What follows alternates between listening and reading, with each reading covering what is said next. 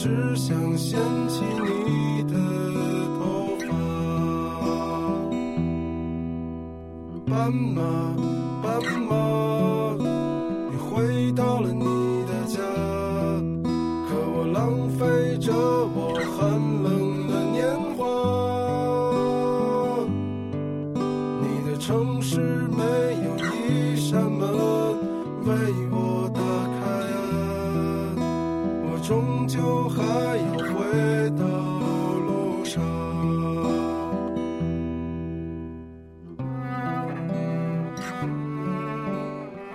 日子摧枯拉朽般过去，苏三怎么也没有料到会遇见周易，就像一场突如其来的奇迹。工作日的时候，这个二环内的小区异常安静，楼里大多数人，包括周易，都上班了。小区老旧，隐在巷子深处，是原一机部曾经的家属院。周一买下这座房子，图的是柳丝细，岁月长。现在是夏季，窗外繁花绿雨，鸟鸣叮咚，世外桃源一般。只有远眺高楼大厦，层峦叠嶂，才会知道身处繁华闹市。住在这里，苏三常常感到安宁，有时也会寂寞。他不爱上网，偶尔上微信。一天之内，他平均给周易发十条微信，周易回复一条。但苏三会因为这一条而坦然，于是可以安心伏案读书、逗猫、浇花、洗衣、做菜。有时候周易会吩咐去菜市场买土豆，晚上我想吃炸薯片。有时候周易会吩咐去楼下超市买一打北冰洋给我冰上，一小时后我到家要喝。有时候周易会吩咐今天爆不爽，快给我讲个笑话暖暖身子。既然不需要自己养家，安心于家务事，自有一番快乐。苏三打算先收拾房间，他听着豆瓣电台，脑海里浮现出上学时狗窝一样的寝室。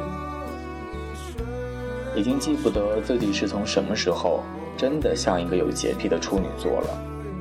星座这种事情，相信比不相信更令人踏实，这是自己这些年的真心体验。虽然当年常常教诲学弟学妹们，未经思考的生活是不值得过的，可自己呢？是追求思考的痛苦，还是安享生活的快乐？是要沉重的肉身，还是不能承受的生命之轻？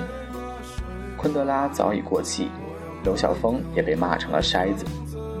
思想界攀比逼格已经到了你死我活的地步。说起来，中国的左派和右派真是无法调和。倘若执政党的高压一朝解除，国内的族群和阶层分裂不可避免，流血只是时间问题。即使我们不站队、不表态，甚至不说话，可履巢之下安有完卵？唉，可不是，冰箱里的鸡蛋只剩下一个了。下午得去超市，要买清酒，吃刺身，还得买点黑巧，这是周一的最爱，也是妈妈的最爱。妈妈最会吃黑巧了。纯度百分之九十五以上的最好，它会在锅里融化了，加蜂蜜，再把搅碎的杏仁儿、花生、松子儿加进去，凝固之后巨好吃。好想吃啊！得有半个多月没给妈妈打电话了。自从博士毕业失业之后，爸妈都很不能理解，为什么在国内最好的大学之一都读到了博士，竟然还会失业。父母哪里知道这些呢？父母也不能理解我如此坦然地住到周易家里，吃他的，喝他的，用他的，哄他，陪他，逗他吧。哎，代沟啊！可也实在不敢告诉他们呀。众里渲染，错爱只是为真爱作证。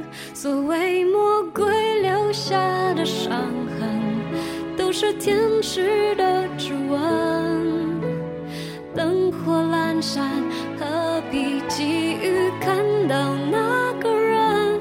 等睡的安稳，都只因为那盏还没开的灯。一番意识流结束后，窗明几净，地板像被狗舔过一样。洗好的衣服晾在阳台上，青红皂白，显示出平凡而缤纷的日常生活。收下来的衣服，苏三拿出了熨斗。他不喜欢用挂烫机，每当他手握熨斗，精心之处千百褶皱瞬间平整如纸，他会慨然有荡平世界之志。熨好的衣服要收起来，与所有女人一样，周易的衣柜大而满。从来没有完全一样的两个女人，世界上也没有两个完全一样的衣柜。衣柜是女人的另一半脸，直白地写着主人的性格、味道和潜意识。第一次打开周易的衣柜时，苏三被各种整齐的装备吓住了。除了那些礼服套装、当季外衣、高跟鞋，更多的是滑雪的全套装备、登山的全套装备、骑马的全套装备、潜水的全套装备。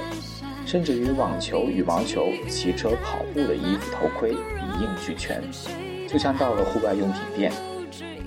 他默默看着衣柜，就像看着平行宇宙的幽暗出口，通向一个他完全陌生的周易，和一个过去三十年从未见过的人生活在一起。陌生感并不会特别强烈，但这种陌生感被揉碎在今后的时光里，灌满生活的许多个缝隙。你会不经意间察觉，觉得可以忽视，却又常常想起；觉得难以战胜，却也无动于衷。仿佛生活的质地到最后都是粗帆布经久耐磨。苏三的衣物除了身上穿的，永远可以用一个背包装满，就像随身带着自己的遗物。当离开一个世界时，什么也不会留下。收拾停当的苏三泡上一壶竹叶青，给周易发了条微信：“在做什么？忙完了吗？”他知道周易不会回复，坦然地扔下手机，坐在窗边，打开电脑，看着昨晚写了一半多的约稿。尽管实在没什么话说，他仍然硬着头皮敲起键盘。写约稿的人恐怕都有这种经历，即使你已经无话可说，但只要开始码字。总能码着码着就码出一大段，内容水就水吧。如今靠码字过活的人，谁不是水做的骨肉？而且报纸杂志要的是填充版面，编辑要的是完成任务。至于谁来读这些文字，谁会认真读，通通不是问题。苏三曾在一家出版公司做事，每天除了编垃圾书，就是在豆瓣、亚马逊、当当网注册马甲当水军。不爽，辞职后和几个已经混得不错的本科同学合伙开了家小出版公司，发现每天还是编垃圾书，并在豆瓣、亚马逊、当当网注册马甲当水军。又不爽，退出后和一波失业的博士同学搞国学课堂，几次下来，苏三发现自己成了江湖骗子。既然这些工作都没有北京户口。月工资还不如给我写两篇长文的稿费多，苏三就不再上班，一个月写几篇大稿，倒也能养活自己。去长安大不易，稿费也分三六九等。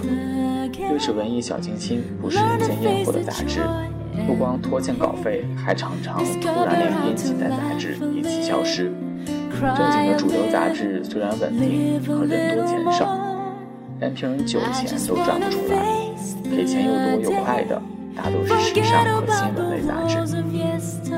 苏三常常一边吃着蛋炒饭，一边绞尽脑汁拼凑着半上流的奢侈生活，一边喝着涨到两块五的燕京普啤，一边写“民主宪政救中国”或“反腐倡廉中国梦”的视频。他寻思着，实在不行就滚回老家。古人科举失意，伤口回乡混个私塾先生。可他回老家能做什么呢？对苏三来说，他离开北京只有一种可能性，那就是躲避不知何时回来的大乱。直到他遇见了周一。It's a brand new start that might just work my way. No need to walk away. Don't wanna live life's replay. I just wanna.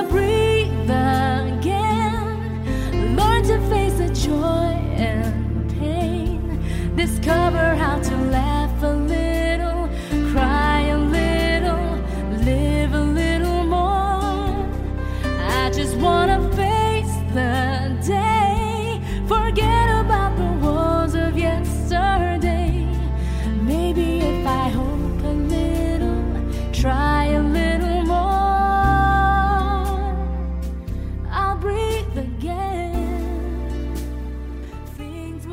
周一是个雨天，苏三正以资深媒体人士现居京城的身份，在王府井一家时尚杂志社和编辑谈一篇文章。那是一期人物专访，对象是个旅居海外多年的四十多岁的女人，名叫宫崎。宫女士穿着谈吐近乎完美，虽然讲话夹着英文和法文，但中文并不刻意带着海味。苏三立刻听得出她早年在青海生活的痕迹，这多少让苏三觉得她是个很真诚的女人，不像他上次采访的一个摄影师，浮躁装逼，说一口以港台连续剧为基础的普通话，甚是难听。采访结束，美女编辑领苏三到休息室里谈论稿子。休息室靠长安街，那面落地玻璃被雨水冲刷的洁净异常。有个女人背对着他们俩站在窗前，半长发，套装，玻璃隐约映出一张清秀的脸和好大的胸。她一手拿着咖啡杯，一手在杯壁上用指尖随意敲着。知道有人进来，转身冲大家笑笑。苏三也马上笑了笑。后来苏三才知道，他只是冲美女编辑笑。因为他们是朋友，人家压根儿就没看苏三。美女编辑看样子也并不打算介绍他们认识，在桌上铺纸拿笔敲电脑。苏三边听边点头，谈了没五分钟，编辑的手机响起来，微微几声后，他和同在休息室的女人打了个招呼，又对苏三说：“我有个急活，你先喝点东西，等我一下，冰箱里随便拿就成。”人即刻消失的无影无踪。这多像一个相亲的场景呀！苏三暗自想，拿起一本杂志挡住脸，偷偷端详那姑娘。果然好大胸，虽然面容还那么清澈，苏三不由得赞叹。猛然发现对方可能察觉到了，立刻启动装逼模式，紧锁眉头，做出根本不 care 这姑娘的样子。过了一会儿，他起身去冰柜拿一杯水，突然问道：“你好，喝东西吗？”说完，他自己也吓了一跳，怎么这么大胆？对方很自然地笑道：“不，谢谢。”搭讪失败，苏三回到位子上，有些懊恼。对方却主动问道：“你是不是上次写摄影师卢泽专访的那个人？”苏三一愣，随即笑着说：“对的，对的，那篇是我写的。”啊，那篇文章我看过，写的好差。苏三被堵得一句话也说不出来。他想解释一下，那是因为卢泽本身就是个装逼傻逼的 loser，不是自己写的差。可他笑容僵在脸上，大脑一片杂乱，根本无力争辩。他们交锋的第一回合，苏三就输了。当然，后来输得多了，苏三也就习惯了。但此时此刻，他只能望着窗外密密的雨水和阴郁的天空。心想，长安街真的很像《尤利西斯》里的都柏林城呢，并吞下一大口冰水。与男人统治女人不同，女人对男人的统治术有时候并不在手腕，而在气场。这一点，周易也是后来才慢慢领悟的。在长安街标语的这天，他第一次尝到了摧枯拉朽和势如破竹的滋味。与他以往和男人打交道的感觉不同。他们曾让他少女心荡漾，也曾让他小鸟依人，有的还一度与他并肩读书出国，犹如战友。但每一次他都要惨淡经营，举步维艰，最后双方总会把难分胜负的平局走成无法重来的死局。他甚至一度怀疑失败带来的没有经验，只有宿命感。但这次他分明感觉手气出奇的好。就好像没有摆好棋子，他已经大获全胜。这赢得也太容易了，但胜利带给他的不仅是喜悦，更是高傲。他站起来，笑面盈盈的拿出一张名片，递给苏三，背面有他手写的微信号。显然，不同的人收到的名片是有区别的。恩赐面前，苏三彻底臣服，山呼万岁，并再一次赞叹：“果然好大胸。”他，永远的他，没说完，却被这记忆又脱去，永远忘记，永被忘记的那些谎话。那些他从未散开过的味道，我会记得，会想念的他，他的微笑，他永远都回不到，只能听到一无所